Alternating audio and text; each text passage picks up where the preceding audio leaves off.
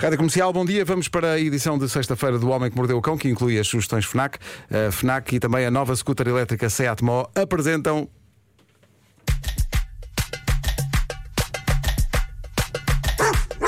O homem que mordeu o cão traz-te o fim do mundo em cuecas, com histórias marrecas, cabeludas ou carecas.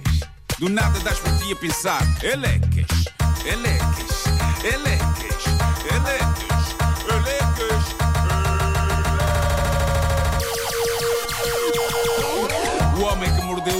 traz-te o fim do mundo em cuecas. Elecas. O homem que mordeu o cão traz-te o fim do mundo em cuecas. Elecas. Título deste episódio: Raimundo e um rim. Simples. Uh, tenho aqui uma, uma primeira história de choque. Começa com um senhor que deixou esta história no Reddit um, anónimo, uh, a averiguar se um, conseguia doar o seu rim à mulher com quem é casada há seis anos e com quem tem dois filhos. Diz ele: a minha mulher precisava de um transplante de rim.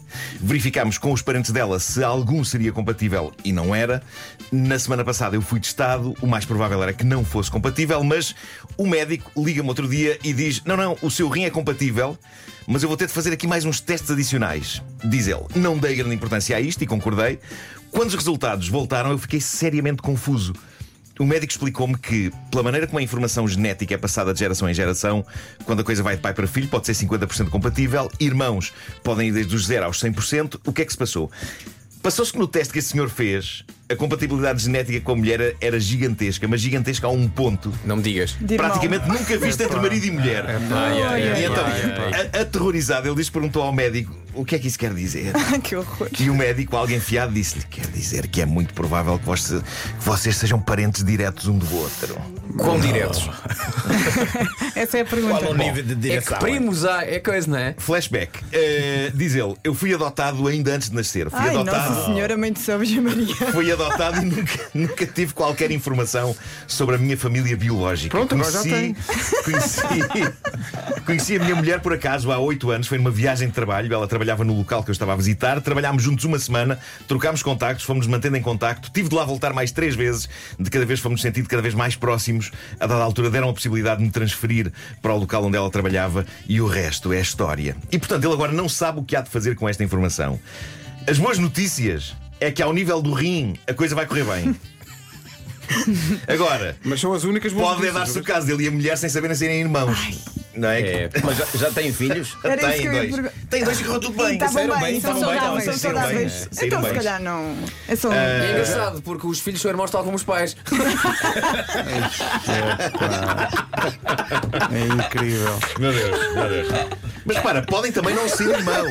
Mas isso é Podem Pode ser ser primos também. Podem ser primos. Mas. Mas há uma pequena percentagem rara de que aquela extrema compatibilidade entre eles não queira dizer nada e seja só um acaso. Mas o médico diz que é muito improvável.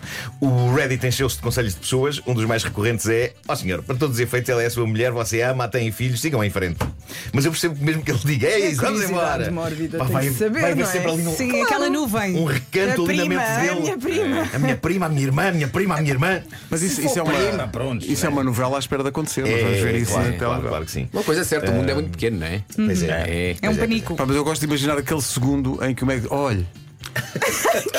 Temos aqui uma Temos questão. não aqui é? uma questão. Ou então, ou então, ou então descobrir pela pior, pela pior de outra maneira que é: olha, está ali a sua irmã à espera de visitar. Não é minha irmã, é minha mulher, é minha mulher. Ai, ai, Sua mulher, é. É, tu não és sua mulher. São mesmo É, parecidos. Agora, escusar-se a dizer que ele ainda não contou isto à mulher, não é? Para já vai dar-lhe um rim e depois logo se vê. Ok. Ah, não contou à mulher, contou antes a milhares de estranhos na internet. Bom, entretanto, o Reddit oficial do Homem que Mordeu o Cão estava ao rubro com excelentes contribuições de ouvintes desta rubrica. Marco, já há ódio ou não? ah, umas, umas pequenas coisinhas, Pronto, mas, não, mas- não, mas incipiente, incipiente. Mas a aparecer. E até gentil. Não, não, não, não, há nada que, que seja classificado como ódio. Ah, Vamos lá só escrever ódio. ah, já houve quem fizesse isso. Sim. Alguém pôs só ódio e disse: Pronto, vim só aqui. Exato, Deixaram contribuir. ódiozinho. Mas pronto, para quem se quiser juntar à comunidade, fiquem em reddit.com, procurem lá depois por HQMC e vão dar a estes taminés. Vão acontecer lá muitas coisas. Eu acho que a melhor ilustração do espírito deste Reddit está nesta mensagem que uma ouvinte, a Cathy, deixou lá. Ela diz: Boa noite, sou ouvinte da comercial e vi um TikTok que podia ser material para o homem que mordeu o cão, uma mulher que come pneus. Eu acho que isto diz tudo, nem é preciso ver o vídeo. Pronto, está Isto feito. diz tudo sobre este Reddit, sobre esta rubrica e sobre a minha vida. Bom, eh, está muita gente a partilhar histórias bizarras que lhes aconteceram. Esta chegou esta noite, vem de um ouvinte nosso que assina apenas JR, como a personagem da série Dallas. É o JR. Ei, o JR. E isto é uma boa história, tem aquele elemento sobrenatural que nós adoramos dissecar aqui e que faz com que de vez em quando chamemos a este espaço os Cão Files ou a Quinta Dimensão. Várias votações foram feitas no Reddit do Homem que Mordeu o Cão sobre como chamar a este departamento sobrenatural desta rubrica. As pessoas votaram em a Quinta Dimensão, por isso vai ficar com É esse nome. oficial? Yes. É oficial. É oficial. Uh, fica assim. Uh, obriga é que a música de fundo passa a ser outra. Já está. Uh, Permitam então que vos exponha à estranha história do nosso ouvinte JR e do fantasma Raimundo. Isso é nome de fantasma. Por acaso não, é, eu acho que é. É um é. nome de fantasma. Raimundo. Isto é o único problema desta banda sonora, vou dizer qual é. É curta. É que tem 35 segundos. Mas. Então se lhe mete a outra, mete, mete os dos X-Files também é pronto, eu bom. vou- vou fazendo. Quando acabar, acabou. Pronto. Diz ele, durante a pandemia, a minha esposa dedicou-se a fazer a árvore genealógica numa plataforma chamada MyHeritage. Ela conseguiu ir até à sexta geração, o que é muito bom.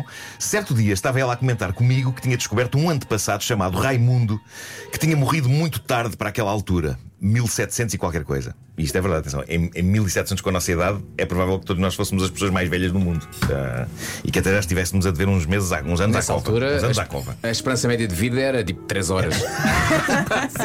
Mas pronto, adiante, agora vem a parte realmente assustadora disto. Uh, diz o JR. Assim que ela começa a falar sobre o Raimundo, tocou a campainha da porta. Fui equipar-me com máscara, fui à porta, não era ninguém. Ela perguntou-me quem era, e num tom de brincadeira eu disse: era o Raimundo. Ah, credo. Ela começou a rir e disse: se for o Raimundo, que a campainha toque novamente. E não é que a campainha Ai. toca. É lá. E ele diz: fui à porta, ninguém. Rimos e pronto. À Como noite. naquele dia nunca mais ninguém tocou, esquecemos. Mas lá, riram e esqueceram, é? Então, É assim que se trata Raimundo. Preparem-se para o resto do misterioso caso Estamos preparados. de Raimundo. No dia seguinte à noite, numa videochamada com a família, a falar sobre os antepassados, falámos sobre o acontecimento estranho do dia anterior. E eu, na brincadeira, disse: Este Raimundo era um brincalhão. E a campainha toca. Ai, Vou à porta, não é ninguém. Começamos a estranhar, passados mais uns minutos, toca novamente e cada vez que eh, tocavam íamos à porta e nada. A partir desse dia começou a fazer isso todas as noites. Ai, credo, assim que chegava à noite, a campainha tocava de 5 em 5 minutos.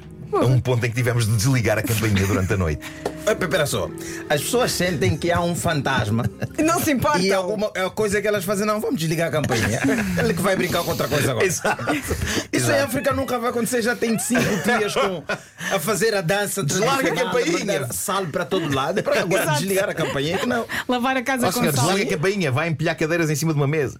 Isto é uma referência ao filme Poltergeist. Bom, ahm, isto tornou-se genuinamente assustador, mas eh, não deixa de ser incrível que um fantasma de 1700 use um método de contacto que não existia no tempo dele, não é? Que é campainhas elétricas. Não, por isso é que ele usa, está fascinado. Está fascinado Não porque. para de brincar. que prova que esta, esta malta fantasma antiga geralmente, epá, geralmente eles arrastam mobiliário, fazem ranger portas, eh, batem em banheiras, como é o caso de um fantasma que a Madalena tem em casa. Podes contar essa história daqui a pouco, daqui a bocado, eu acho que sim. Mas ehm, para o Raimundo saber para que serve uma campainha de porta, isso mostra que um fantasma é observador e vai acompanhando as tendências. Aliás, é provável que o fantasma de Camões já tenha tentado abrir um perfil no Instagram.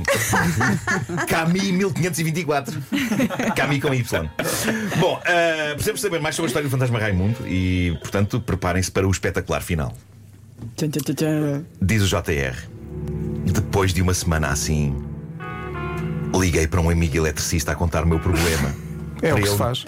Para ele vir ver a campainha. Ou era um médium ou um eletricista. Vai- Adorei a escolha. Pim, pam, Sei o Ghostbusters não estavam disponíveis. Não Não dava, não não. dava.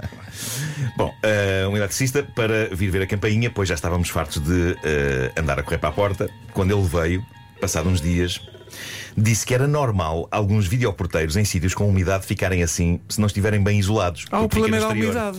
É sempre, não é? Mudei o videoporteiro e o Raimundo nunca mais tocou. Pronto, obrigado e bom dia. Então Eh, quer dizer que sempre que ele tocava quando eles diziam Raimundo era um foi acaso. uma casualidade. Era um caso, era um caso. Ok. Lição a retirar disto, claramente esta. Antes de achares que um antepassado te vem visitar de verdade, verifica, por favor, se não, se não se trata afinal de umidade. E chamou eletricista. E agora tocava Moral uma da campainha do nada aqui. Umidade. Tenho muita umidade. Exato. É só, também é não pode dizer mais qualquer, é só umidade. A respeito da casa é só umidade, muita umidade. Eu sei que ainda há menos de três meses pintaram. Pintamos já está tudo cheio de umidade. Dona Laura, estava-me a dizer que a maior parte da vizinhança se queixa do mesmo, não é? Da umidade das casas. O que é que os vizinhos dizem? Só tenho a umidade, que não são casas para este, para este aluguel com tanta umidade. Portanto, a maior parte das pessoas daqui da urbanização tem os mesmos problemas. Bem problemas da umidade. Era só, era sei lá, era pintarem isto com uma tinta que não desse para ter mais umidade. Esta senhora resolvia o problema do Raimundo logo, logo em três tempos. Podes Olha, tens sugestões Ai, FNAC, diz umidade. lá, esta semana. Sim, sim, para os mais esquecidos, não se esqueça que domingo é dia do pai. Se ainda não sabe o que oferecer, fica aqui a primeira sugestão: o mistério da bala perdida. É ideal para os fãs de livros policiais, é mais um mistério de Richard Osmond para ser resolvido. E para os pais que gostam de música, os YouTube lançam hoje Songs of Surrender, uma coletânea de canções regravadas. Ofereça o vinil colorido exclusivo Fnac e recorda algumas das canções mais célebres da longa carreira de 40 anos dos YouTube. Mais célebres. Sabes o que é a saga Kirby? Claro que sim. Então explica lá em 10 segundos. É um bonequinho muito fofo. A saga Kirby está de volta à FNAC. Jogo Kirby's Return to Dreamland Deluxe Edition. Mini-jogos de aventura perfeitos para um fim de semana divertido em família. Mas, como é evidente, penso que estará a pensar em comprar uma Smart TV. Também tem, a FNAC também tem. A Smart TV eh, LG OLED CS UHD 4, 4K. São muitas letras. Pá, são muitas letras. Ótima para jogos, filmes, séries. Fica a dica. Eh, tudo isto disponível na FNAC. A FNAC está em celebração com o mês dedicado a quem tem cartão FNAC presente. Este jogo e a TV estão com descontos exclusivos. O Homem que Mordeu o Cão foi uma oferta FNAC há 25 anos de janela aberta para o mundo e também nova scooter Seat Mó com bateria amovível para carregar em qualquer lado. Histórias marrecas, cabeludas ou carecas. Do nada. Eu acho que daqui a bocado a Madalena tem que contar a sua história do, do seu próprio fantasma. Sim, ficámos curiosos. No teu caso não era umidade. Pá, Não, nem- não era nem- umidade. nem era um problema- não era um problema de eletricidade. Era mortes. O homem que mordeu o cão traz-te o fim do mundo em cuecas. Ele. O homem que mordeu o cão traz-te o fim do mundo em cuecas. Ele.